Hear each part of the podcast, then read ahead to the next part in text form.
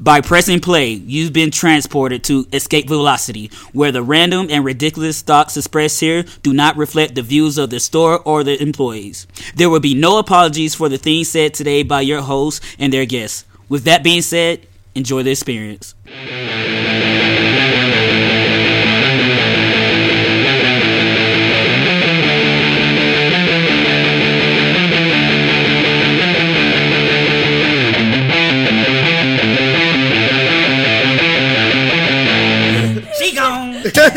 His reaction. That's all. he That's gave all it took was this gave her the gong. He didn't even look at me. How could I?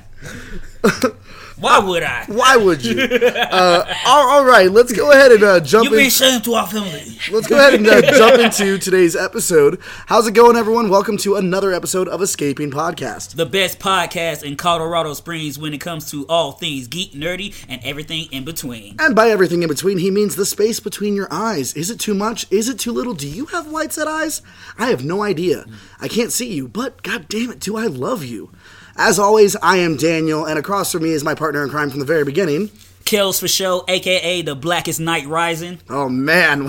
and uh, if you didn't notice, there's no TJ here saying that uh, it, it was better than what he had planned. TJ, unfortunately, is no longer part of the show. He's gone on to some bigger and better things. We can't actually talk about what they are, but we uh, support you. We are here for you, TJ. And Yes. anytime you're back on the show, we are glad to have you. Taking his spot, however, we have a new co-host. We kind of told you about it last week. Yes. Um, our new co-host is Michelle. You might probably heard her on a previous episode. Hello. How you doing, Michelle? I'm doing great. How's everybody doing? Doing Doing fantastic. well. Yeah. Doing well. Thank you for asking. Yeah, we're, we're glad to have you on the show now, and uh, we Of look course. forward to what's Glad coming to in the be here. future. So glad today, that you're glad. yeah, uh, today we are talking about again a second part of our Black History Month series. And last week we talked about Marvel. We talked about color. Uh, we talked about characters of color, um, writers um, of the same, Of the same suit. Wait. Oh. and I uh, believe it was Iron Man and Power Fist. no, Iron Bottom and Power Fist. yes, yes, yes. Uh, that's a porn parody that we will be producing this uh, coming summer. Oh, we're really expanding the network, enlarging the brand. So today we're going across the pond and we are going to DC. And man, I, I, I got to tell you, there's a lot of good, but the diversity in writers is not that big. Word. No, that's true. That's why one of the things too. I don't know if they purposely um, thought about this when this occurred, but it's one of those things. By them not having a lot of diversity, we got this, and that was the introduction of the milestone of milestone comics, the imprint of DC um, comic books that were created by four black individuals. Those individuals being Dwayne uh, McDuffie, Denys um, Cowan, Michael Davis, and Derek Dingle Yeah, um, and in 1993. yeah, and, and that, that was huge, you know, because Yeah. DC was pretty whitewashed for a while. like most things in America. like, and it was very, it was very cool and ve- very revolutionary that they were even allowed to do this, and it still hasn't been replicated to this day. And um, because we're gonna be touching upon more of characters that spun out that later on in the show, but if you want to get way more in detail and see their personal journey and their stories, you should check out the secret um, secret history of comic books by Ron Kirkman. It was a special on AMC. Oh, that yeah. episode was very insightful and dope. So if you haven't checked it out, definitely do that. Absolutely a must watch. It, Yes. it, it was. I, I, I uh, You learn so much. you do, but it's not in your face learning. It's like I, I genuinely want to know more about this. Yeah, a lot of people might not even know about it. Be like, oh, okay, I thought Static was just here. Like, no, Static had an origin outside Mm-hmm. of DC Comics and the Dakota verse. so much. Uh, so, kind of like last week, we're gonna start off, you know, going through some of the uh, characters, heroes of color that we uh, we're most familiar with. And uh, all right, Kelsey, why don't you go ahead and start us off with one of the characters that you picked? All right, so this guy is a pretty well known um, as a DC um, superhero because a lot of us in this generation grew up with him from the Teen Titans car- cartoon, and and when it comes to black characters, normally they're to stand out because they're the cool ones. The, there's the ones with the cat fr- the catchphrases and all that jazz. So um, They know how to navigate New York. exactly they know the mean streets That's right. and all that good stuff. But um, it's gonna be the boy Cyborg, oh man. aka Victor Victory Stone. Yep.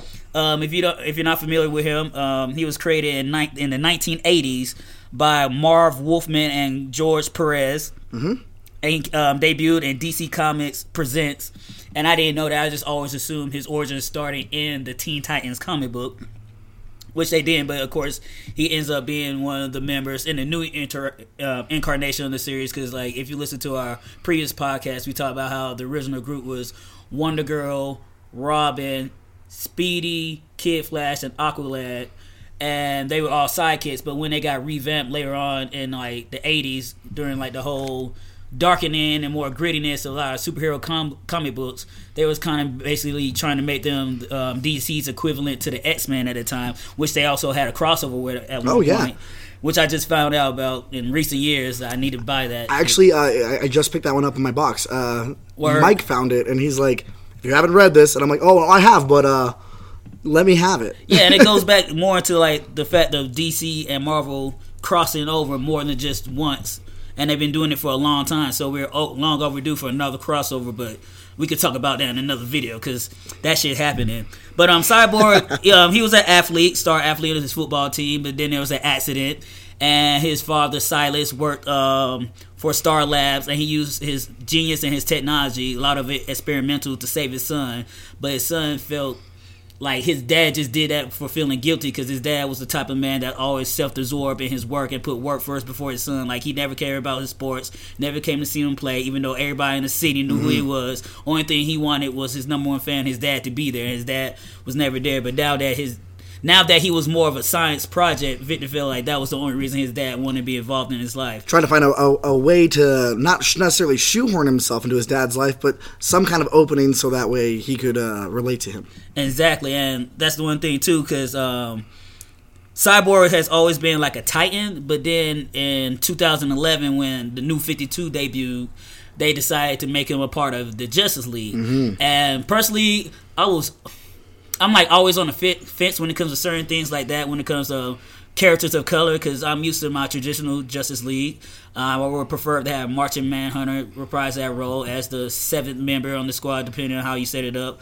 But it just felt like, all right, so we needed let's have some diversity, quote unquote. So let's put the black guy, even though he's more known to being a Teen Titan, they decided to reboot his origin and put him in the Justice League, which was fine because I get it. They made the origin work and it's well written, it's well done. It makes sense. He instead of just being some random project, he's infused with the mo- Mother Box and it ties in to Darkseid and all that, and made him more prominent character in the DC universe, which I'm all I'm all good for. Like, cool, do that, but I still would like to.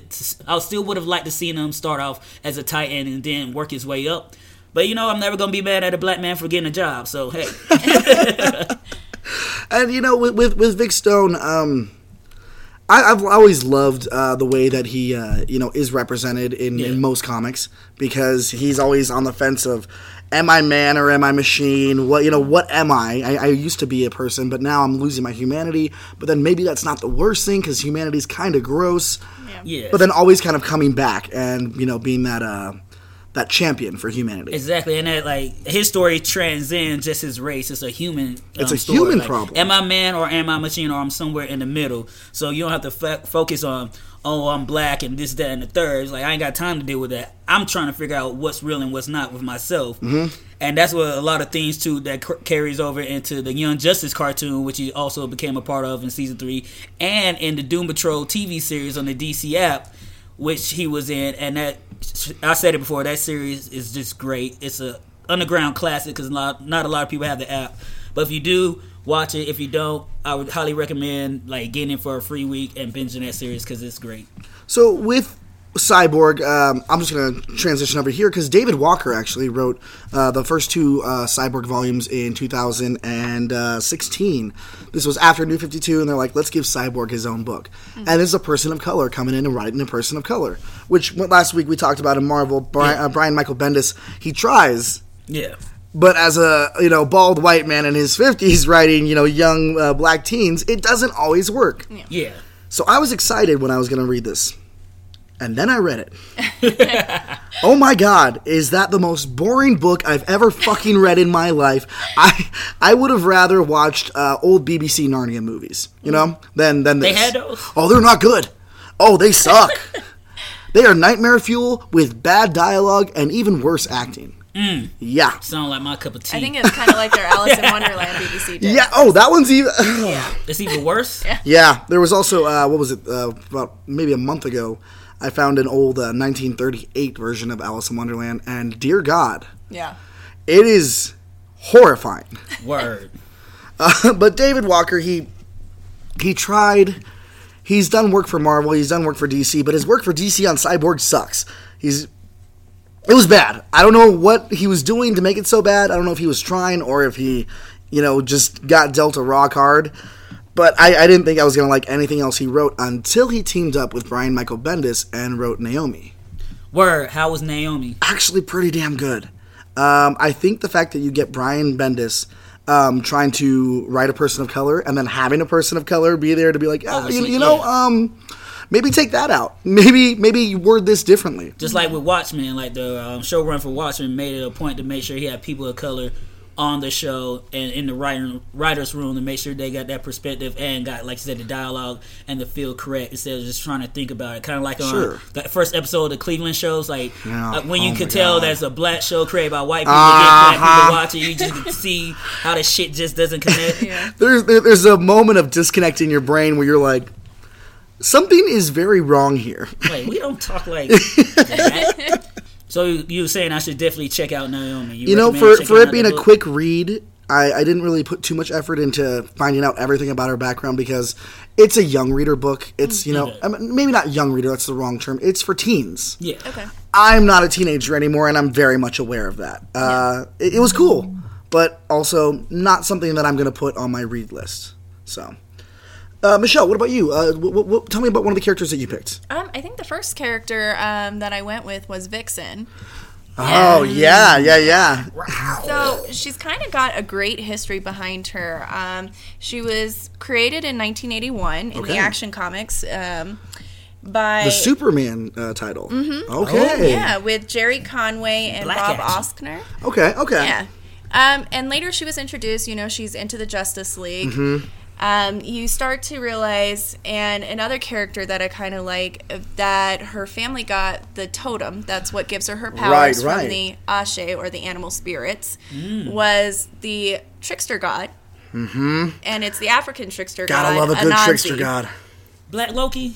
Yeah, Yeah. Black Loki. Uh, Yeah. And Yeah. the Spider God. Spider god. Yeah. Yeah. Yeah, yeah. using um, American Gods. Yes. Yeah. Yeah. oh, American gods. Oh, you know he was a trickster too. Yep. Word. Yes.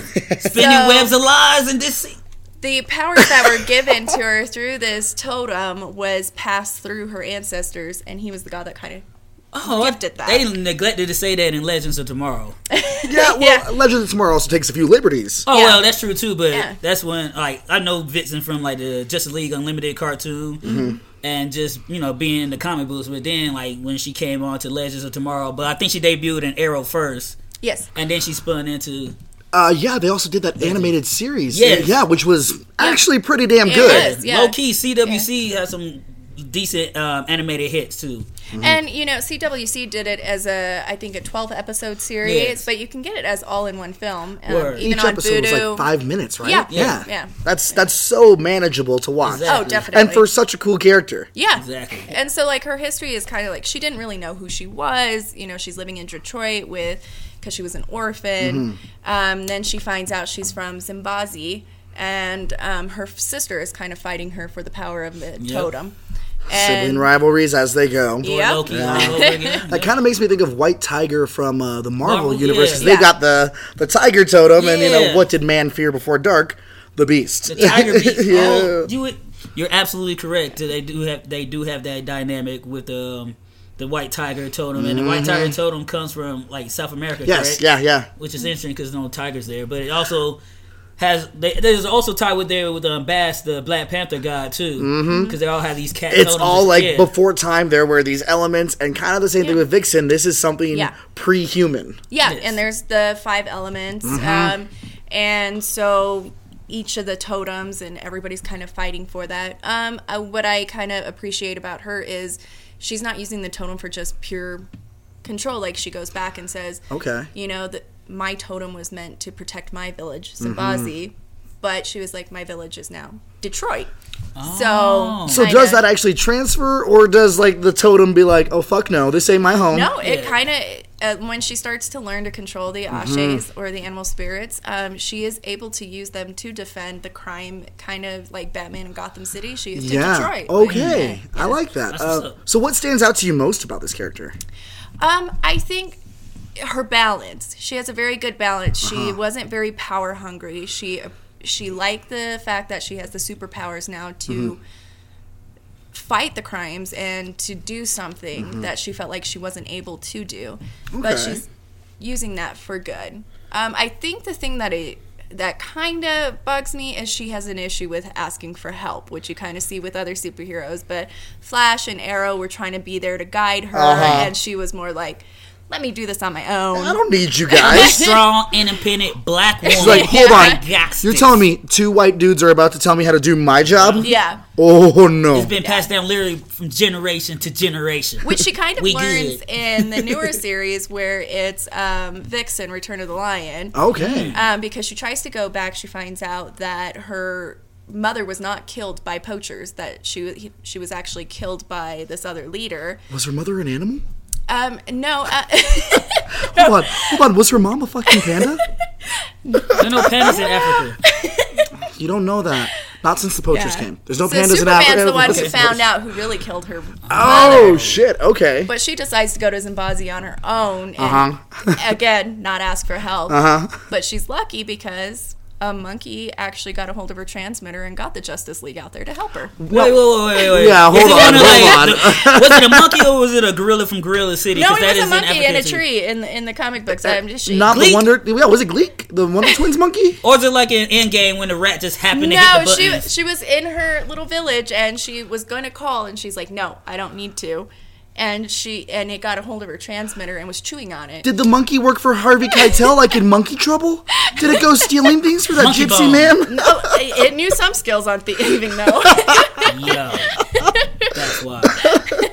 So is she? Um, this new book you said. When did that one come out? um, I think 2011. Okay, has she Yeah. been in anything recently or?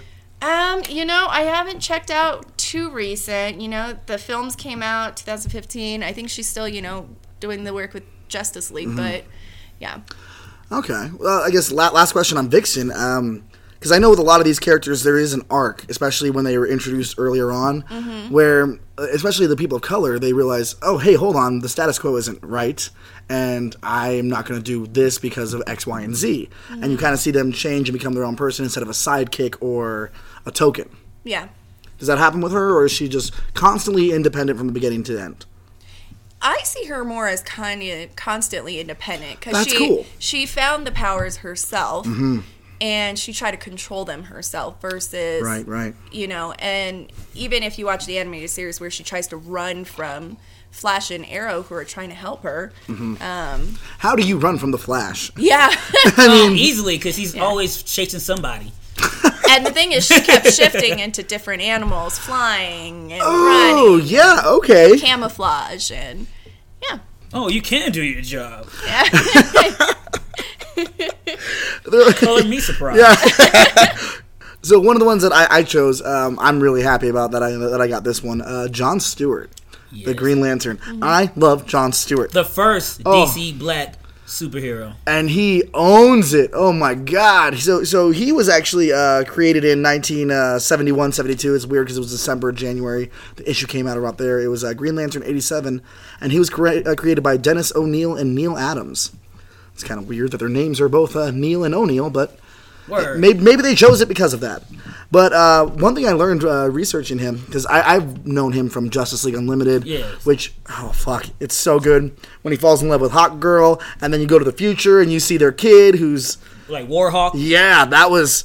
That was perfect. His eyes glowed green. He was a badass. And Static was a, uh, a member of the team in the future too. That's finally. right. And he had that The bitchin' beard. Hell yeah. Oh man! So I actually found out that his design was based off of uh, Sidney Poitier. Oh, you know makes that absolute sense. Yeah, yeah, yeah, Oh, yeah. Uh, look, uh, was it Guess Who's Coming to Dinner? Yes. Um, he directed a movie with um, Richard Pryor and Gene Wilder. Um, what was that one called? I couldn't tell you, but I'm- I'm pretty sure he was the first African American male to win an Oscar as well. so- He was amazing. He did a movie. What's that movie with the nuns he's in, where he has to hide out and it's all these white nuns and they they learn to learn from each other. It's he's such a great actor. He he was. Um, and I grew up watching movies with him in it because my, my parents were into that, you know, old movie Yeah. Yeah. genre stuff.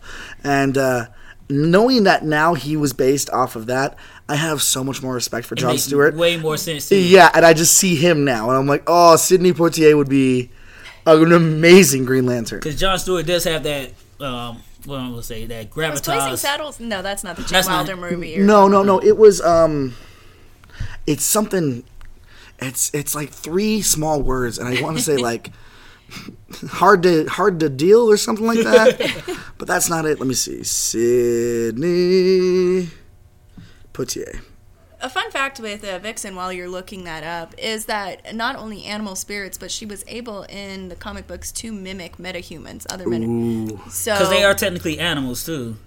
like the alien.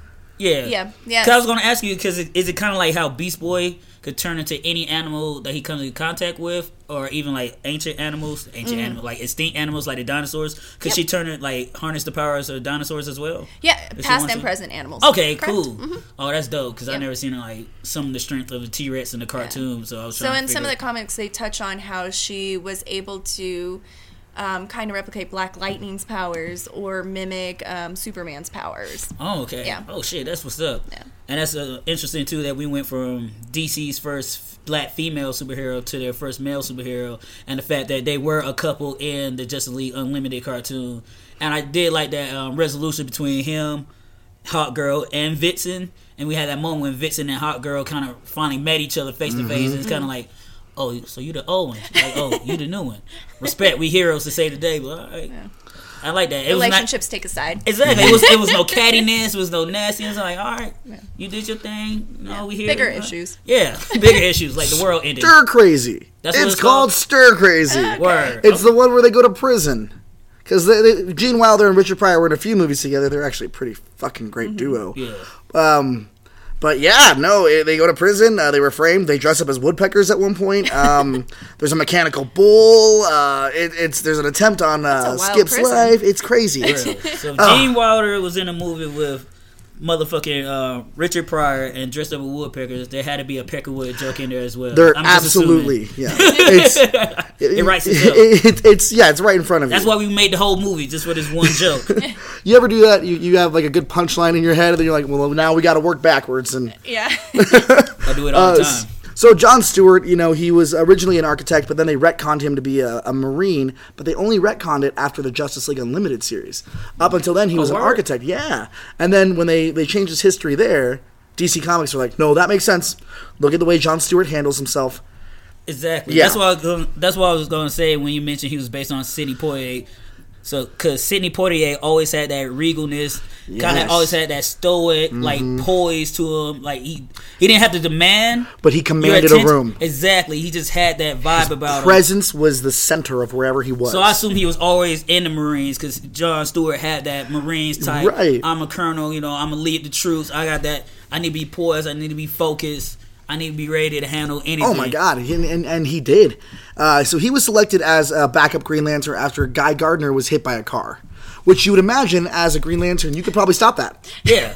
Unless the car was yellow. Oh, it was a cab. Was it? No. Oh, I was gonna say. But that would be great. It was Bumblebee. That's right. It was Bumblebee He was from the having an off Transformers. day. Off day. we all have them. And then he was swept off his feet. So uh, John Stewart's he's selected as a backup, and um, his first mission was actually to protect a racist politician. Which, if you're gonna put someone through the ringer, you know, of course his you, mantle. you want him, you know, protecting a grand wizard. See how he handles himself, which seems a little weird. Nah, Why would you hey, do that shit? I'm like, hey, Oa, we gotta change this shit. Yeah. Nah, bro, bro. so, so there's an attempt on the politician's life. John Stewart doesn't necessarily jump in to help, and Hal's like, "You're trying to kill him. You're trying to kill this guy. We don't do that." But then it turned out he was actually stopping a robbery somewhere else, and it's weird. And the, the politician set up the assassination, and he's like, "I told you, he's trying to make himself look good because he's a racist, and he's trying to get me in trouble." That's what it was. and that's what racists do. So in the 80s, he gave up being a Green Lantern, uh, or Hal gave up being a Green Lantern, and John Stewart took over full time. and he had all these great missions. He actually um, got a mentor, and they fell in love, and then uh, she dies. She gets killed. How it always ends. Always, always, always. She's showing him how to, you know, use his ring, how to be the best Green Lantern he can be, and then they probably start fucking, and it's amazing because they've got the Green Lantern powers, and it's like ah. Um, so he, yeah, he, he, he kind of takes that really hard and goes his own way for a bit. But uh, eventually, Hal Jordan comes back, and the Corps re- redesigns it so that way each sector has two lanterns. And it's really cool the way that he just solidifies his place in the DC universe. He is known as, well, Hal can be the. uh, how would I put it? Hal is a little bit of his own, uh, doesn't play by the book, hotshot who's going to go do his own thing and sometimes become Parallax. Yeah, and that's weird too. They always like to play Hal as the hot shot Green Lantern, but then he's also the most vetted, most respected Green Lantern at the same time. Oh, it's weird. So it's weird how he has those two uh, dual personalities depending on which book he's in. Right. And with uh, John Stewart, he always does what he's he's supposed to. Yeah, he's always John Stewart. You can count on him to be the moral center of whatever group he's on. And of course, Justice League Unlimited, you have to talk about who voiced him. The Oh, man, yeah, the OG. Phil LaMarr, Yes, Samurai Jack. exactly. Oh, And there's gonna be more about him on next week's episode too, because I plan on focusing on, on him when we talk about other prominent black. he's amazing and geekdom. he's Yeah. everywhere. It's so good. Yeah. It's so good. He even does white voices. He even does white voices. Diversity. Get yourself a man who can do both. yes. um, I think for my next character is Aqualad. Ooh, okay, yeah. okay. Young Justice version, even. Yes. Oh my Yeah. God, So yeah. there's two versions of Aqualad. Um, the first one was Garth, and that was back in 1960. Mm-hmm. But the version that we're going to talk about and um, is um, Jackson Hyde, who was in 2010. So Geoff Johns and Ivan Reis uh, wrote that, and Geoff Johns, you might be familiar with the New Mm-hmm. Oh, 52, yeah. who did Aquaman. New 52. Now, I, I, I have 52. mixed feelings about Geoff Johns because while he has written a lot of good stuff, he's also the one that goes, "Comics aren't for kids. Comics are for adults, and Yeah. they're gritty, and that's what they have to be." Comics are for everybody. Yeah, comics are for everybody. It's true. Come on, Geoff Johns. Why do you spell your name weird? What are you hiding? Yeah. you know, Jeff starts with a J. yeah, right. Geoff. Jeff. Joffrey. Oh, oh shit. No, you're right. Joffrey. Yeah. That piece of shit. so the best way to kind of get familiar with Jackson Hyde is in Teen Titans: The Rise of Aqualad. Mm. Um, you learn that he kind of lives in New Mexico, living Where this there's no water. exactly, but there's a reason for that. Um, you know, he wants to get out of New Mexico. He knows that he's, you know, needs something. He's done doing pottery. Yeah. Yeah. Feel that that um that calling. Yeah. Yes, You know, yeah, he's no, exactly. realized he has powers. His mother wants him to hide them. And now His last it- name's Hyde. Yeah. And not only is he just a black character, but he's also a DC gay comic character. Yeah, yeah, no, i- i- and which we've talked about, I think, last week as well. Yes. Being a person of color, hard enough. No. Yeah. Being a person of color uh, in the LGBTQ plus community, Yeah. wow. You, Which his mother you says it in Yeah. the comic book. She's like, "Why do you try so hard to be so different?" And he's like, "Well, it's I'm not. I just am." This is just me. It's like Yeah. pouring hot sauce on a chili pepper. Like it's already hot. It's already hot. Why? Why you want to make it more hot? and uh, Aqualad was already hot, and then you give him those powers. Mm, Okay. he's a Yeah. fish. he's a fish fillet I'd like in my mouth. Anyway, Yeah. and he sees, you know, Teen Titans are trying to come up. You know, Damian thinks that they're going to be bigger than Justice League. Oh, and, you and, and. Damian is, is my favorite leader of any Teen Titan group. stubborn like his dad. yes. Yes. and like his grandpa. Yeah. Yep. and so um, Aqua or at this time, you know, Hyde decides, okay, well, I'm gonna go over and try to join with the t- Teen Titans. Well, they don't really want. Well, Damian doesn't want to accept him at first. Is that a racist thing? No, Damian. no, it's just he feels like he has his team. Yeah, and Damian don't want to accept anybody that he personally doesn't think should be on the team. Same way with Kid Flash. He was like, nah, you just teaming up with Deathstroke. You're still inexperienced. You knew. Fuck out of here. And Kid Flash was also like, "Hey, fuck you, You- Damian. Uh, you can't just come in and run a team." Exactly. Yeah. Damian like, watch me. Yeah. And, and so then you've got Jackson Hyde trying to find his place in all that mess. Yeah, and at the same time, Kid Flash was just fired from Teen Titan. Yep. Shark King is attacking, so Mm. they find some benefit with Aqualad being there. Now, is that the same King Shark from uh, the the Harley Quinn TV show? No, I don't think. I think those are two different sharks. Yeah, I think I think it's two different. Is that me being racist? No, it's you being speciesist. Specious? Species, fishes. Fishy? Fishy? Fishy? I'm being fishy. You being fishy. I'm being a little fishy. Yeah, you being a little. Back to being fishy. Tell me about Aqualad. yeah, and so um, Aqualad, you know, starts to prove himself. He's training under Robin, Uh-huh. and things are going well. Um, then he finds out because this whole time he's trying to figure out his past. He figures out Oh. his father's not the one with the powers. His mother is from Xebel. Oh, that's the switch up. Cause it's funny because I bought. oh, I was buying those Teen Titan comic books too. Yeah. I was literally about to ask you a question. So that's how they switch it up in this incarnation of Aqualad. Mm-hmm. Because I was going to segue into another black character that everybody pretty sure I'm about to mention. Because prior to that, there was another Aqualad, the one more based on the Young Justice Aqualad. Yes, that I'm going to. T- Yes. yes. All right, go ahead. Yeah. So, um, yeah. Trying to take control just because you're wearing a Topanga shirt. he he realizes his mother is the one with powers, and the reason she's trying to hide who the father is is because it's Black Manta. Oh, shit. Yeah, who used her to get um, Black Pearl. Black Pearl, I think, was um, kind of how he got a source of power. But That's doesn't it belong to Yes. Johnny Depp? No. Yes. It, re- it belongs to the Earth, at the Earth Inch. Yeah. But that makes sense now that her mom is a Zeppelin. Yeah. That his mom Led is a, Zeppelin fan. is a Zeppelin because those are the one, those are the Same people as Mera. who have uh, hydrokinesis. That explains why he's able to control the water the way he does. Hydrokinesis. Yeah. That, I- Hydrokinesis, electricity, everything. he's Yes. able- Mhm. okay, so so when he finds this out, what does that do to his psyche? What does that do to you know? Well, he sees Black Manta trying to kill his mother, so he decides to leave with Black Manta to just save his mom. Okay. Okay, And he thinks that he can kind of warm his father up. I mean, you- Black Manta has no feelings. You're not gonna warm him up. no, yeah. You know. I mean, that's like finding out that your your father is, uh, I don't know, uh, Kang from uh, Mar- the Marvel universe. It's like, oh, you're so old, Yeah. you don't care about anything anymore. But what if I show you this movie called Little Prince? Yeah. I mean, he even as they're swimming was like, "I'm gay," and he was like, "Do I care?" Yeah, he's like, what the fuck does that have to do with anything? Yeah. You have powers. I'm you're trying gonna. to kill Aquaman. He's like, "I just need you here to open this for me." yeah, I don't give because a shit what's going on in your life. like, can you gay Aquaman to death?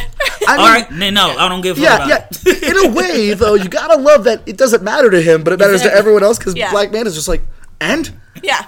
They're literally bigger fish to fry here. Uh, I just need somebody from Xebel to open this, Yes. and we're good. Yeah. Yeah. and then out and, and then go do whatever the fuck with your life. Yeah. So then uh, the rest of the team comes to kind of rescue him Mm-hmm. because he is in over his head. And, you know, Robin's the one who actually steps up and was like, you know, this is your time, show us. Yeah. And he does it, and he does defeat Black Manta, even though he gets away. Um, As they do. yeah. Um, and that kind of, he, but he secured both relics. Okay. And as he's leaving, you know, and he's returning to the headquarters, that's when Garth comes up and, you know, he's kind of passed it on and says, you know, Okay. kind of, I'm done. My time has ended. And Yeah. Yeah. And now it's time for you to do this. Yes, because Garth is now um, Tempest with the Titans. Yes. Which you know, uh, I I like that character. I like I, I, I love the idea of uh, when Teen Titans get older, they just go to the Titans. Yeah. And you know they're, they're still a family. You don't just have them off in the void. They're Yeah. still there. Exactly. What is it um, in the the Judas contract of the Teen Titans movie, uh, the animated movie? Yeah. You do see the um, picture in the back with Speedy and Kid Flash and uh, Bumblebee too. Yes. Which is actually a character that I have on here, but we'll get to her in a bit. Yeah. So, so what stands out to you the most about uh, Aqualad?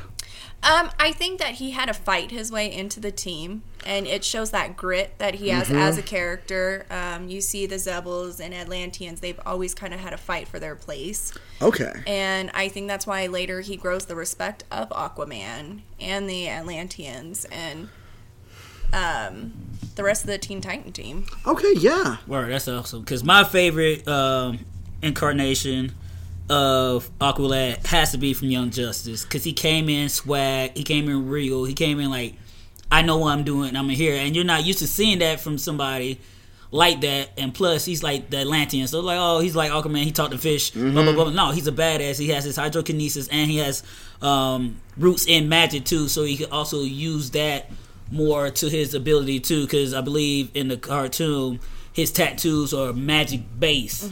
So that's how he's A able- magic base? they derive from magic, and it allows him to control the hard, the hard water that he manipulates through the tattoo. So, Because he I- was born with them. yes, yes, yes, yes, and um, another thing too is like we're so used to seeing Robin be the leader of every squad that he's in, but then you also have um, Kaldur. uh, Was that his name? Uh, Yeah. yeah, Kaldur. Like you see him step up to the plate and almost just like I'm not gonna say I'm the leader, but I'm gonna sit here and have this pull this pose like I am, and I'm just as competent as you are, Robin. Too, even though we just now meeting each other. I'm just as capable as you are. And then when you see him um, graduate to being an official leader, leader to actually more or less running the Justice League when he gets older, and the fact that he came in on a very much T'Challa swag, Black Panther swag, that he knew that he was already thinking way ahead of the game. Yeah. like he was already in making putting himself in the position to make all the rules. Calling all the shots, but for the benefit of the team. So he's not like, no, I'm gonna do it, but it's like, no, I'm gonna show you why you want me to do this. Well, and I like that comparison you make to, to T'Challa right there because last week we talked about uh, Namor and T'Challa and how one's a ruler of a nation, and T'Challa is also the smartest person in his realm and a ruler of a nation. Aqualad, that iteration at least, is under Aquaman, who is running Atlantis. Yeah. So he knows the, the how to the comings and goings and the ins and outs of running a nation. Of course, he's going to jump into the leadership position. Yeah. Yeah, and that's it too, because like in different um, um, universe continuity, um, Black Manta actually comes from an underwater race of Africans, more or less, kind of like Wakanda, but under the water. So that brings up that strife between Black Manta and Aquaman, because Aquaman's family, more or less, was the reason why Black Manta's people were killed in the mm-hmm. long run, why they was ostracized and pushed out of Atlantis in the first place. And just reading more about Black Manta being a black villain, which there's not a lot of, it's mm-hmm. like, oh, word, that is dope. And then you couldn't figure out how competent Black Manta is, because I didn't realize he's more or less low key a Tony Stark in the way that he created all his own technology. Mm-hmm. He's one of the smartest people in the DC universe too. He's a master tactician and he's dope with the hand to hand combat. But his purpose is to kill Aquaman. Yes. Ugh, there, there's so many good characters in, Yes. in this. Um, there's one that you picked that I'm really excited to hear you talk about, and that is uh, a, a young man who uh, I grew up watching, Oh, who uh, I wanted to be like, and Oh. possibly one of the first black heroes to have a white sidekick. yes. Cause he'll put a shock to your system, y'all. we talking about none other than Virgil D. Hawkins, aka Static, the star of Static Shock, the cartoon that ran on the WB in the mid to early 2000s. God, I miss WB. Oh yeah, it was it was dope. It was Um, amazing. He was created by the creators of Milestone comic, comic books back in 1993. Um, he's arguably he's easily one of my top five superheroes of all time. Um, I'm just because not just because he's black, but I'm a fan of electricity and anybody that's um has electrical based powers. I'm always going to be um gra- I'm always going to gravitate towards them for that reason alone. But just the fact that he was a young black kid that was nerdy, he was into science. Like I was into science, but I wasn't good at it. I just like learning and hearing about it and that he was a superhero who was living in the projects, living in the hood, that just got mixed up in some gang shit without being in the gang because it's hard to get out of shit when you can't do anything else. Mm-hmm. And then he decided to be a hero because he was raised right. He was raised with the values, just like how Peter Parker could have been easily influenced to be a little thug or a hoodlum if it wasn't for Uncle Ben oh, teaching Oh, him with great power mm-hmm. being with great power comes great responsibility. Virgil had a father that raised him and taught him the values of being a stand-up guy. So when he got when he became a boom baby, and the boom basically was um, I think the term is baby boomer. maybe. but uh, he basically he got caught up in like a gang um, turf war and at a chemical plant or a toxic waste. It's always It's something- some somewhere that none of us would ever have access to. Exactly, unless you're You a know? Power Ranger or a Highlander, right, that's on yeah. you go to them industrial sites. So there was a Or. Batman trying to create a new villain. Exactly. So basically, there was an explosion around these chemicals, and everybody got exposed to these toxins, and they um, turned them into metahumans. And Static Like was Flash and- yeah, it's like Yeah. so on and so forth. But this took place in the Dakotaverse, so then he became a superhero, and he started finding other teenage and other um, superheroes that were affected, or supervillains that were affected by this cloud. And it was like what we have with Flash now, or at least season one of Flash, where he, he was like finding all the different metahumans. Just like in, uh, but way Smallville, too. before, yes, Yes. but way before those shows, they were like, "Hey, what if you know how, how do we keep giving him villains?" Well, we have a villain of the week, Exactly. and we have a cloud that has changed all these people, Exactly. and the formula is is there, and it's perfect. Yes, Flash it was the particle accelerator. Smallville was just the meteor storm or kryptonite. Mm-hmm. But then you have Virgil going on these missions, and like you mentioned, he had his best friend was a white dude at the time. His code name was Gear, and he was Oh, he was like the te- he was his tech guy, the guy in the chair. I know what that's like. Yeah, exactly. and it was one of the things too. Like his white homeboy didn't have any powers in the beginning, but there was like a slow uh, reaction to the cloud because he was further away and um, least um, exposed to it. But he developed his powers later and basically made him a super genius. So he took him to the center of the cloud and was like, "Come on, buddy." that would have been easy, but He's holding his hand, just all right. like follow me. in. Inhale. Yeah. Yes, inhale. Like It's like your unlike first Bill time Clinton. smoking weed with exactly. someone, and they're like, "Okay, inhale now." Take it, hold it. But yes, Hold it like your mom just walked in the room and you don't want her to see. Okay, she's left. release. now you have powers. Exactly. Same, became- way, same as with weed. Exactly, and he became a superhero, and they was a team.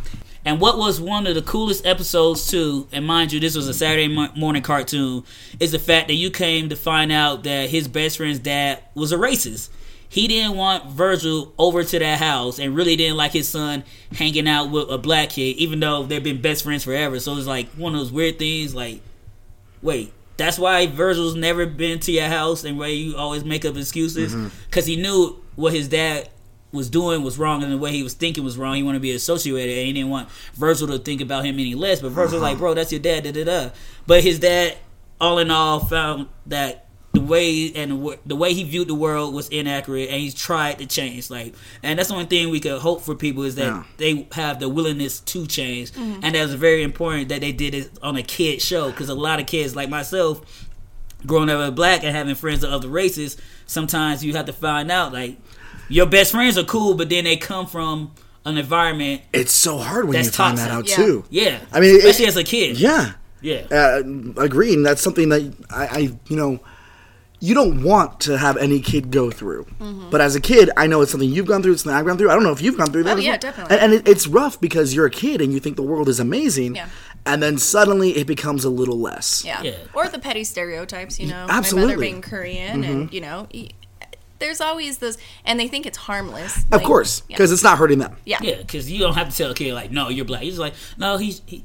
He, he can't come over. Yeah. And he just like, no, my parents say you can't come. over. I'm like, all right, cool. But then it's like, but everybody else that looks like you can come over. Or, Yeah. or, or they can't come to your house because they don't know what kind of environment it is. Mm-hmm. That And I'm like, too. well, I've got both my parents. You know, they're they're working class people, but they're not awful. I mean, Yeah. you know, my, my dad laughs stupid, but that's where I get my laugh. So Exactly. And another cool thing about Static Shock, the theme song was done by Little Romeo, aka Romeo now, Master P's um, son. more of a Bow Wow guy myself. Exactly, that's fine. That's why we get along.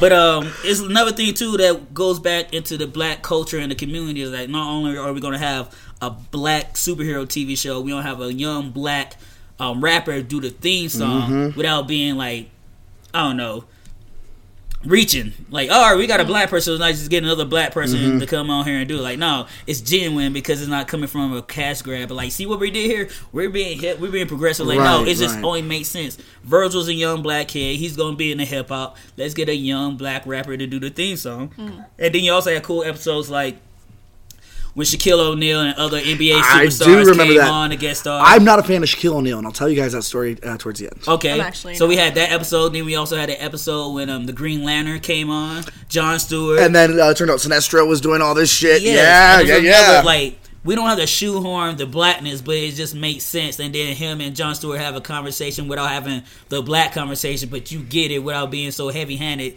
in a kid's cartoon. And then you have the episode when he crosses over to Justice mm-hmm. League. They're like, yo, you got potential. Like, I think they f- had to fight Brainiac in that episode because Yes. he affected the Watchtower, ma- Watchtower's mainframe. So when you see him in the future in the DC Unlimited cartoons, like it all connects for a reason. It was like, yo, this is amazing. I see what you're doing, and that's all kids want. And I think that's the creative way of doing it. Enough that adults pick up on what you're trying to give out, but not enough where kids lose interest. Exactly. And it- it's important to have it there, especially in these kids shows. Exactly. Without being preachy. Right, like uh, it, it's like how uh, most recently that I can think of uh, Adventure Time, right, or or Steven Universe. Oh, Steven It- Universe. It's I very Ross, I was um, like, yo. progressive, without being heavy-handed progressive. Back in the '90s, this was important for us to see because, as you know, growing up as a person who's not white and seeing representation, it's amazing. It's like how nowadays you're seeing more uh, Muslim uh, characters in comics and in media, and it's not anything that's like, "Hey, this is this is you know what it is." It's just like here's a normal character who's a human being who's living their life. They happen to be Muslim. Yeah. Yes. They happen to be black. 'Cause I know this person happens to believe differently than you or live a life differently than you, and I think it's absolutely important for kids to see that kind of representation. Definitely, because I think there was a period where Mr. Rogers he definitely Oh, yeah. represented it. Then there was a gap in it, and then so for it to be Absolutely. reiterated throughout, yeah, it's great. there was I, I I don't want to you know be that guy, but I think in the '90s before um, 9/11, even before all, everything started getting to the terror watch, there was more diversity. It was very much you. I I think I pointed out with one of my friends. Uh, we were watching uh, Fresh Prince, and you look in the background, and they're at like a bowling alley or something, and it's just a melting pot of people. Exactly, because that's what America is. Yeah, and it, it's not like overtly one group or another group. It's just people bowling. Yeah. It's just people at a food court. And then somewhere along the lines, that just kind of changed. Yeah. Exactly. And I'm glad you brought up brought that point up about the um, Muslim um, representation because before, like you said, 9/11, I think the only Indian character I could think off of the top of my head was fucking Hadji from Right. Jonny Quest. Or what's his name from uh, Captain Planet? No, Ma-Ti. I was about to say Ma-Ti, but he's from South America. Oh shit! Yeah, I See, was about that's to- me generalizing. See, I was literally about to Oh, say yeah, I Ma-Ti too. either. that's twice today for me. Parts. Yeah, but Oh, no, no. That's, that's, that's the only reason I know because Captain Planet's my guy. But I I've told this uh, to Ross back in the day too. Before like there there came a time point po- post 9-11 that instead of having the token quote unquote black character, you had the new Indian character. The one that stuck out first to me was um, Raj from Ba- Big Bang Theory. Because Fucking awful show. I, I, I won't say awful, but it's overhyped. It's, Yeah, it's it is overrated. over. But it's like, all right, if I don't think if 9-11 would have happened, we wouldn't have got that. We would have the oh, we need that person of color. We need the black nerd. But I'm glad that they did that because the part of me used to feel kind of like resentful. Like, why can't we get a black character? Why you gonna replace the black character with the gay character or the Indian character? But then you just brought this shit up, and I realized why now why that's so important is mm-hmm. because after 9-11, of course, the stereotype where Muslims are terrorists, they're dangerous. Mm-hmm. Watch out for them. They're the new bad guy. Yeah. But they took it upon themselves to cast all these Indian characters and Muslim characters to show you, like, no, that's not the case. They're just normal people, just like Yes. us. And if it wasn't for that, I would have one of my favorite characters and one of my favorite shows, Abed. Like Abed's Yes. my I have to dude. agree with you in the '90s, though. Yeah. Like, it was just the way it was. Yeah. We didn't have to bring it up as an issue constantly in every episode or put stereotypical roles. Mm-hmm. But since you know politics and events that happen, either it's stereotypical roles or every role has to be a political stance, and I, I think that takes away from it. It ta- absolutely takes away from it. Um, even uh, K- Kumail Nanjiani, you know, uh, fantastic actor, hilarious comedian. If you haven't seen the new Twilight Zone, you gotta watch it. He's, he's great in the first episode. Oh, he's on that shit too. Oh yeah. Uh, And you talking about old buddy that's in Eternals, right? Yeah. They got shredded for that shit. Word. oh, he got real. Oh yeah, I'm Yeah, like, oh he shit, did. damn, bro. It gives me hope. Exactly. I could do that. And, Um, and without probably 9-11, we wouldn't got Harold and Kumar the trilogy, the That's only trilogy full of minorities that none of them are black. um, We probably would never, we would probably never see an Indian Asian trilogy of movies ever again. nowhere near the caliber. Um, but he talks about how the stereotypical uh, Middle Eastern character, you know, or Mm-hmm. Indian character, it, it took a big effect, and you know, he's like, I don't just want to be cast as that. Yeah. Yeah, And for a while, that's all he was getting. because that's one of the roles they wanted to write the Indian characters as, and it's one of the things too about being black. A lot of time we get caught up in our own issues that we don't think about other races, and then it's like, oh shit.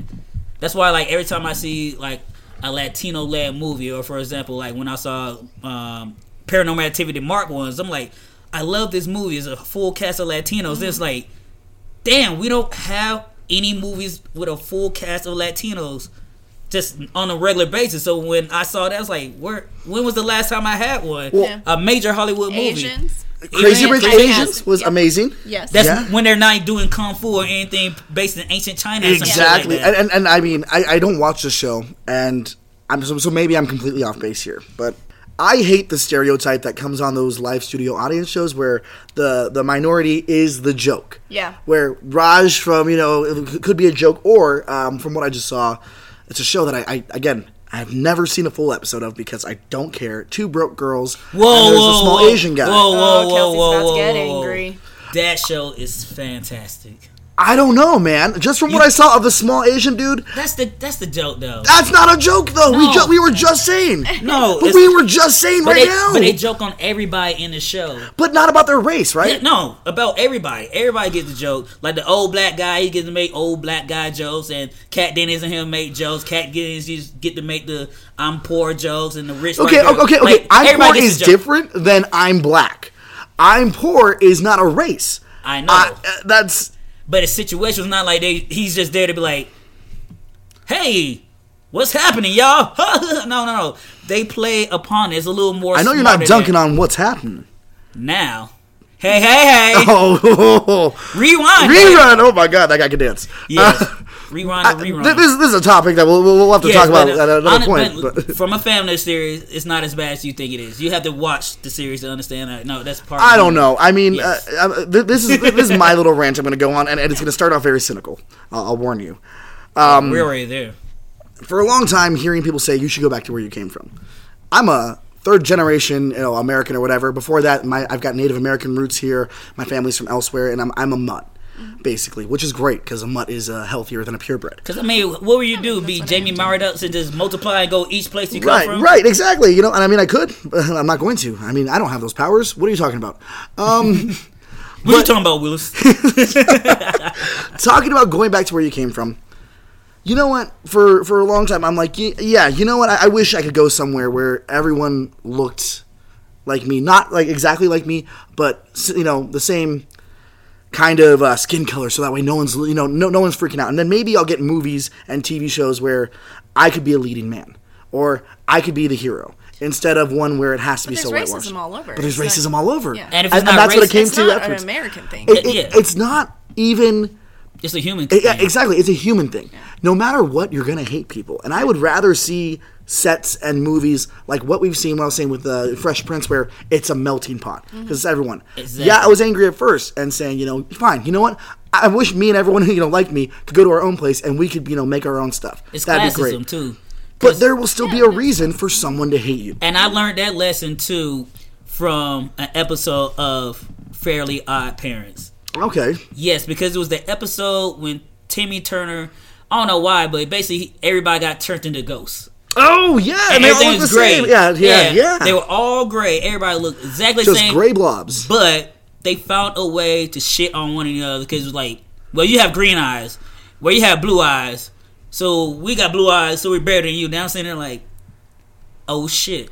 No Yep. matter what, we could all be the same color. We would still, as human beings, find a way to shit on somebody. Yeah. because somebody be has. alien beings in 'Cause Doctor somebody ha- and they would all hate each Well, other. somebody has to be Well, on top. well, well, well, well, sometimes, sometimes they I know. unite and they're better than us, and that's why they can come and invade us because they have gathered as one race. Exactly. That's where the seven deadly sins come into play because somebody has to be on top, somebody has to be on bottom, I somebody mean- has to be envious. Unless you're Zygons or Silurians, in which case, or um, what are the short ones that uh? See, if, if if we were all the same, they'd be like, "No, y'all short, so y'all gotta do." oh no no no no no no! They're all the same and they're all clones of one person. No, so- no, I'm just saying, like even the, with the, even with the Janices.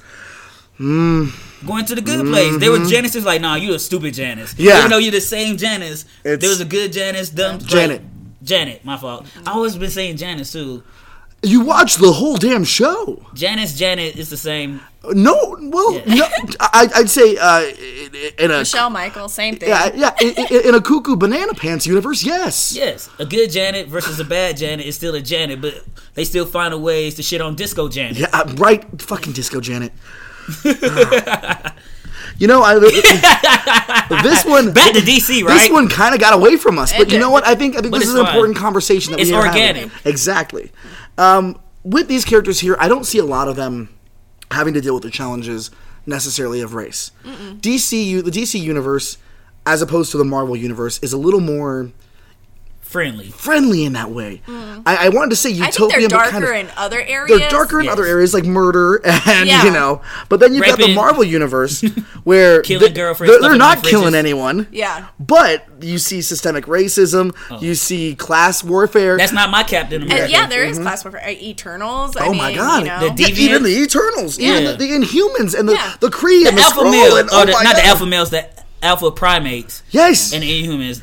Even with the So I Morlocks and DC X-Men, Comics- but the Morlocks weren't segregated by the X Men. That's just how. They no, but there's by still society. there's there's like Yeah. oh well you know you guys You're the pretty ones. you guys live in the tunnels where our shit goes to. yeah. But, we, But- they didn't make them. They chose to. But, I think yeah. that's where DC kind of has that cover. It's like you're already dark and gritty in your storylines that we can present, Mm-hmm. you know, the race or classism, but at the same time, it's not as in your face or has to be the main topic. Absolutely. So, so that, that that brings me to my question, and uh, we're we're gonna wrap up here in a minute. But uh, does it have? Does the DC universe lack because of that because of that lack of dialogue, or is it a good thing that people don't look at each other that way? I think for me, I think it's a good thing because I think sometimes, I think there's enough for you to notice the mm-hmm. difference. Just like I said in Aqualad when he yells at Black Manta, like "I'm gay," and he, you know, he's also the first gay black character, Yeah. not the first gay black character, but and DC, and then there's enough, but they don't go into it so much where it's. Mm-hmm. You've lost the plot of the story, and you're so Right. focused on the character. Because at some point we are reading these stories to escape. Yeah, Exactly. exactly. So it goes into that one of the plays like, I don't like politics in my, co- I don't like politics in my comic book. Blah blah blah blah. Like, okay, but with Marvel, it's more um, noticeable because they try a lot to mirror the real world. But like until you brought it up, like DC really doesn't play up to that angle, so it's kind of more of a, a general escape from reality. So you just can see superheroes being superheroes, supervillains being bad guys, and more or less the Right, overall. Um, the more the overall objective of these characters is just to stop the bad from happening, or unless you're reading about a villain to create the badness, to create the chaos.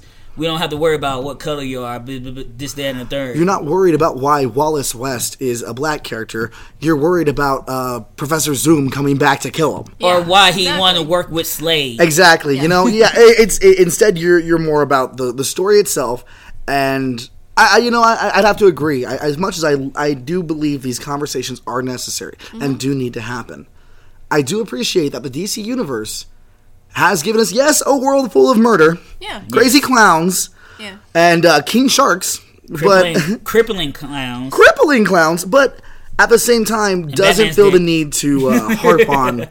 Well, you're different than me because of this. It's like, hey, well, you know why you're different than me? Because you've got powers. They still have ways of opening your eyes to certain things, like Vixen and Zambesi. They still talk about how her father or her mother was actually killed, and it's like in their own village, and you know the guerrilla warfare, and same thing with Batwing. Um, when the first Batwing, Mm-hmm.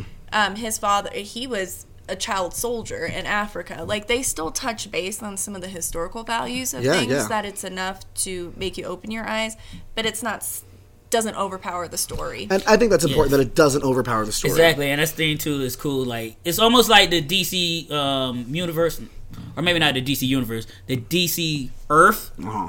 that they always focus on is more progressive overall, where they don't have the issue about a hero being black or white, anything like that. You're a hero. You're here the same as they thank you. Unlike Marvel's, Mm-hmm. like, nah, motherfucker, you was born with power, so we hate you off the bat. If you Yeah. get bit by a spider or a cosmic rays, you're okay. Which is always Right, right. weird with Marvel. Yeah. It's like you hate the X Men for having powers, but you're okay with Captain America and everybody else on the sun Mm-hmm. saving your life. Yeah. DC doesn't have to have that problem. Like No. you either for heroes or you just like fuck all heroes. Exactly, and and I guess when you when you bring up uh, race a lot in comics, it, it has to be like uh, Sriracha, right? Yeah. Sriracha's good. I don't fuck with Sriracha. Okay, what, what? Give me a sauce that you That's like, sad. or a Ranch. spice. You like Cholula? Do you like? Do you like No, Cholula? I don't. I don't fuck You like Cholula. spice? I like spice. You ever put Tony Chachere's on anything? no, I got my own. Do you like Gotita? I got my own green chili habanero sauce that I use. okay, That shit is bomb diggity. I'm sticking with Sriracha. All right, you know fine. what? Sriracha's good, I'll go but with you i- on if you put a little, t- if you put even just a little too much in there, you can't taste whatever the fucking food you put it in Yeah. was. Suddenly, all you're eating is Sriracha noodles. Yep. And there's no more any of the other seasonings you put in, no cheese, no nothing. It's just sriracha. Word. Yep. And I think when you're talking about uh, race and these issues, you do have to keep the story in mind Mm-hmm. without adding too much, because then you're like, I, I mean, unless it's that's the point of the story. Yeah. Exactly. If that's the story that you chose, cool. If it's overpowering the story itself, I read my news at other times than I read my comics, and I kind of like to keep them separate. absolutely. See, and that's one of the things too, which makes the CW so different from the comic books. Because if you watch the CW shows, boy, they gonna let you know you in the real world, especially with Supergirl. And that's one of the things too. Like I get why people don't vibe well with Mm-hmm. Supergirl because some would say it's very um, SSJ with it. You know, the social justice warriors. Because it's a lot of SJW. SJW. Thank you, thank you. Um, a lot of that shit is just in your face. Like you have a problem with a cer- certain political party. Oh, you're gonna get brought up to the fact that that party may be shitty if you don't Maybe that's Swing- why I don't watch it. swing that way. but it's like, oh, this is the ideals that you represent in the real world. We don't let you know that our superheroes don't fuck with that shit. But also at the same time, That's okay. She's not the Supergirl I would want. word. oh wow. and you're missing out. But um, but it also lets you know that these characters aren't the comic book; they are the real world. Because Martian Manhunter brings up a couple of times that the fact like I am an alien first, but as long as I've been on Earth, I've wore the skin of a black man, and I see how people already treat me looking like a black man. What else would they do to me if they knew I was actually an alien? So it's like one of those real world things. Like I get it. I get why aliens want to stay hidden Can because I, ask I, know. something? Do you feel if you push an issue too much, then it becomes a bigger issue? Do you ever feel that way? Um, me personally, no, but I can understand where you're coming from with that question because like I have to deal with that every day in my life. So when I see that in a show, mm-hmm. cool. Like I expected, I didn't even expect them to touch on that, but I'm glad they did. Cause like yeah, cause that's some real world shit. Mm-hmm. Yeah. But at the same time, you do too much of it, too much of it, and it's not your show to be doing that on. It's like, all right, now you're getting a little too preachy. And the same thing with Supergirl. Like, yeah, I get why you might not like it because it's like very girl power. It's supposed to be girl power. It's Supergirl. But when they do certain things on it, I'm like, ah, that's a little, I'm, I'm for girl power. I'm that's a little heavy. Yeah, like it's a little heavy handed. And that goes back into another um, CW show, like um, Legends of Tomorrow. I believe it was season one. They had like a whole slave episode, Black History episode. Like I always make the joke about time travel. I couldn't do it past the 80s because it wasn't that cool for black people back in the day. And uh, Firestorm, this version was the version where Jeff, uh, the Professor Stein was fused with um, Jackson. Jackson is black, and it's like they went back to some slave shit, some Rosa, uh, not Rosa Parks, some Harriet Tubman shit when they had to free some slaves. And you see this whole history, and he was trying to explain to um, Dr. Stein why you just got to let him do this thing. He was like, "Yo, I'm a part of a time traveling group of superheroes. I know most of the time we go in the past, I'm not going to be safe. Mm-hmm. But being a hero, period, I'm not going to be safe. So you got to let me go out here and do my thing Which is fine. as a It's hero. to bring in that storyline with Harry. And I was like- because I mean, you bring in Captain America with the Nazis, and Yeah. so it, I, I get it. and it was so powerful too. I was like, "Yo!" They just showed how important like that issue is because all these other characters, like, yeah, time travel, but like, Ugh, mm, I don't, I don't know. Even when like they try to go to Nazi Germany and a couple of the crewmates are black, like, I don't think I'll be able to go on this stealth mission. Yeah. I'm like, well, like they're they're already gonna be suspicious. So it's like when you do it like that, like you don't have to do it all the time, but when you just bring up historical Mm-hmm. accuracies to certain things, I'm like, cool. That's why I fuck with the CW. And that, yeah, Yeah. that is tasteful and that's yeah, well done. Yeah. exactly. And I think that's going to go ahead and wrap us up today. Um, no final question. This discussion kind of answered a lot of those uh, you know, big things. So are you gonna take two people of color's choices away from them? I have no question for you. Okay. Yeah. Well, I got an answer for you. Uh, there was no question. So now, so it's not an answer. It's a declarative statement. No, it is an answer. What's the answer? Still, Shaquille O'Neal. How do you feel? Because you mm. want to talk about oh. Steel too. So it's two birds. One I'm not going to talk about Steel, but I will talk about Shaquille O'Neal. I will talk about Steel. Go ahead. Well, no, we got we, we got to wrap this up. yes, Steel sir. can go on yeah, week. yeah, yeah. We'll we'll, we'll, we'll, we'll get into Steel later because that's a movie. We'll get in the Is it a movie or is it a comic book? it's character? barely a comic book movie. It's not even barely a movie. Is that how you feel? That's exactly how I feel, and I'll tell you more about that next week. But as far as album. Shaquille O'Neal goes, here we go. Can you tell us this next week too? So I was working at a hookah lounge. It was South by Southwest in Austin, and um, I had just gotten word that Shaquille O'Neal was going to come into our hookah lounge, and I'm like, oh my god, Kazam is coming into my my hookah lounge. Holy shit! Have I told you guys the story before? I told you the story. No. But I thought we had to wrap up though. But go ahead. Well, I I told you I was telling you at the end. This is the last story.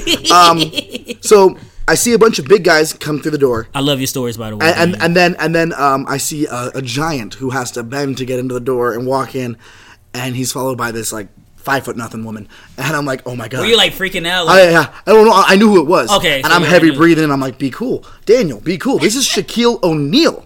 the Shaq Attack. It's the Shaq Attack. I had his little Lego figure with the little bouncy. You remember those? You bounce and puts the ball in the hoop. No, we were poor.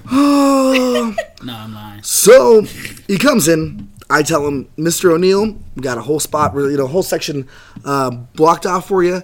You, you know, my, my guys are coming in in about five minutes. They'll take care of you. I'm actually headed out to go see, uh, you know, it was the Zelda Symphony Orchestra. I cried like a baby. It Of was course. And um, he's like, yeah, man, yeah. And I'm like, okay, great. So I'm waiting for my ride. I turn to this guy, Andrew, who's sitting there, and he was doing our company website at the time. And I hand him my shitty iPhone and I say, I need you to take a picture of me and Shaquille O'Neal. I'm gonna go ask. I'm gonna go up and I was like, Mr. O'Neal, hey, I, you know, I just talked to you. I'm actually about to leave, but I was wondering if I could get a picture with you before I go. I'm trying to be all professional and cool. And he goes, Yeah, man. And I'm like, Oh, fuck yeah. Then Andrew opens up his big mouth and says, uh, Yeah, we're just gonna probably put it on the website, you know, get a little bit more business here. And Shaq doesn't even look at him. He's just looking at me and goes, You wanna put this online? Oh. And I was like, No, this is just for me. And Andrew goes, Well, you know, not without your permission. Again, Shaquille O'Neal does not acknowledge Andrew. He's looking at me and he's like, "You you can't, no, no more picture. And I'm like, I won't show anyone. I promise, I won't show anyone. He goes, I can't trust you anymore. I don't trust you anymore. Meaning that before that moment, Shaq had my, I I had Shaq's trust. You did. I did. You always have What did trust it before matter whether it. he was on a stupid website or not? He's all over the place. Didn't ma- I don't know. I don't know. Hey, It's his likeness. It's- It's, his, his image. it's his exactly. And if we were using it to be like the official hookah lounge of Shaquille O'Neal kind of bullshit, He was I- in pain and didn't have icy hot at the So, time. the, so, so he's like, so he goes, get out of here. And two of his bodyguards stand up, and they're much bigger than me. It wouldn't even take one of them, you know? And so I leave. I go, I see Zelda. so I go home. I get a text uh, picture from my roommate and my coworker. I guess Shaq knocked down one of the pictures, and as a sorry, he took like five pictures with them. Silly pictures, pictures where it looked like he was holding them. So fuck Shaquille O'Neal. So did make um the website No, word Yeah, no, fuck Shaquille O'Neal. word. But Shaq, you're always welcome here. Daniel will just not be here when you decide. Oh no, I'll be here, and we can we can squash this beef. Um, this is me calling you out, Shaq. Bring you enough icy hot for the whole team. Um, okay, so that's wrapping us up. That's it. Um, Michelle, thank you for joining our team. We're excited to have you. Uh, anything you'd like to plug, and where can the people find you? Um, I am on Instagram as M Lee Gideon. Um, otherwise, just whenever I'm tagged on Escaping Podcast. Ooh. Nice, nice. That's what's up. What about you, Kels? What I like to plug today is a show on Netflix called DC Superhero Girls in Metropolis High. Main, one of the main reasons, besides it being adorably awesome, is the fact that their Catwoman is black, based on the Earth, Eartha Kitt Catwoman from the um, 1960 um, Batman TV series. Of course, that starred Adam West, and also uh, features another black female superhero, Bumblebee. In the show, she is like a little geeky Tony Stark or Ironheart. She develops her own um, Bumblebee armor that allows her to shrink. Yeah. If you have young daughters or just young kids in general, it's definitely a fun show to watch. And if you're a comic book um, fan, it's a double whammy because they make a lot of references to um, different um, classic comic book arcs. Um, Zod and his crew pops up in the episode like it's funny, but one of the interesting things is they have younger versions of every character except for Batman. Like we see a younger Superman, but we don't see a young Bruce Wayne for for whatever reason, and the Joker because we do have Harley Quinn, we do have Lex in there as well. And one of the funnier episodes too, Supergirl, Super, uh, Supergirl wanted to get a new image, so there's a whole montage of her trying out new costumes. So it basically goes through all the classic Supergirl costumes. Then we end up with her being Power Girl at the end, which was a f- very fun episode. So Yeah. I definitely recommend checking that out. And you can always find me Facebook, Snapchat, Instagram, Kels for Show. You find one, you find them all. And of course, you can find me at Escape Velocity Comic Books on Saturdays. If you want to purchase some items, chit chat with me. Elsewhere, you know where I be at. Awesome. Um, for me, uh, anything to plug? Um, if you haven't, go back and rewatch Justice League Unlimited. God, it's so good. True. They they have so many characters that actually get to play a part. It's it's just one of the best. True. Um, as far as anything else goes, um, I've actually done some voice work for a podcast called Rivers of the Mind. It's a psychedelic trip of a show. Um, I actually voice a few random characters, so check out this new season that's out. You see what you can figure out which one I am or which ones. Mm. Uh, I was also on an episode of Panelism. It's a fun uh, podcast by uh, Taylor uh, Trask, and uh, it's here local in the Springs. The their episode actually should be up today, and you can find both of those podcasts I mentioned on Stitcher and I want to say Apple Podcasts. Uh, as far as Rivers of the Mind, you can find them on Spotify as well. Um, find me on Facebook, uh, Daniel Rojas, Instagram, Blue Morpho, one word. The O's are zeros. And, uh, you know, if you look out the window and think really hard, I'll be there. You won't see me. You, that like Momo? you can't fucking see me. But I will, I, I, I will be there. Oh, Momo. I know Yeah. what Momo he's talking about now. Word. Is that the woman, the bird? Yeah. Yes, that's me. Yeah. Um, That's not creepy. Awesome. Uh, you know, uh, we, we have a disclaimer, but let's just say it again. Uh, we record here at Escape Velocity, and we're very thankful for that. But our thoughts, our ideas, our opinions do not reflect that of Escape Velocity, its staff, or its uh, patrons. We are just lucky enough to record our sexy, sexy show here, and uh, for that we say thanks. Today, we leave you with Breckenridge by Local Natives. Uh, they're a local band. You may have heard their song, some of their songs on uh, earlier episodes, but make sure you check them out. They're fantastic. And if you or anyone else you know would like to get your music featured on the show, email us at escaping.podcast at gmail.com. Guys, thank you so much for uh, letting us talk at you and to each other with you. Um, we love you in a non platonic way. We will see you next time. Remember, folks, there can only be one chum bucket. Yes. And remember, guys, no matter what, no matter where, no matter who you are, you can always be an escapee. Stay uncanny, y'all. Girl, you're super fly. Let me try you on for size. You're my favorite high, sugar with a little spice. Can I have a taste? All of this to say that I want you, baby. I want you.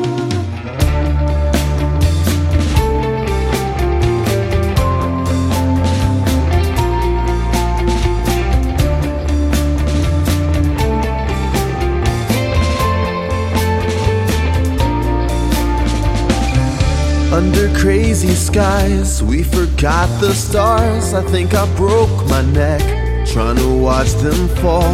But nothing gives me chills like your fingers, I confess. I'm the worst with pride, I don't even call. Been a while, I lost count some months ago. I love the magic night, but I always disappear. Girl, you're super fly, let me try you on for size. You're my favorite high, sugar with a little spice. Can I have a taste? All of this to say that I want you, baby, I want you. I got tons of love, baby, you can have all mine. When I stay the night, hope I leave you satisfied.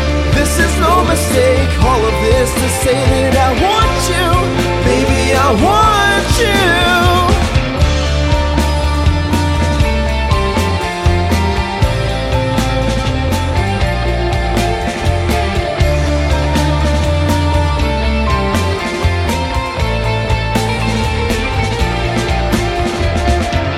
like a firework. I just watch you glow. I'm a pleasant guest, but you're a better host. You feel like morphine, so please be careful with the dose.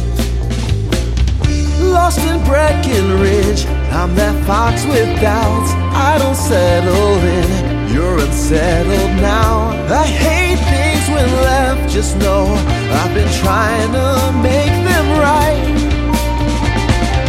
Girl, you're super fly, let me try you on for size. You're my favorite high, sugar with a little spice. Can I have a taste? All of this to say that I want you, baby, I want you. I got tons of love, baby, you can have all mine. When I stay the night, hope I leave you satisfied. This is no mistake, all of this to say that I want you, baby, I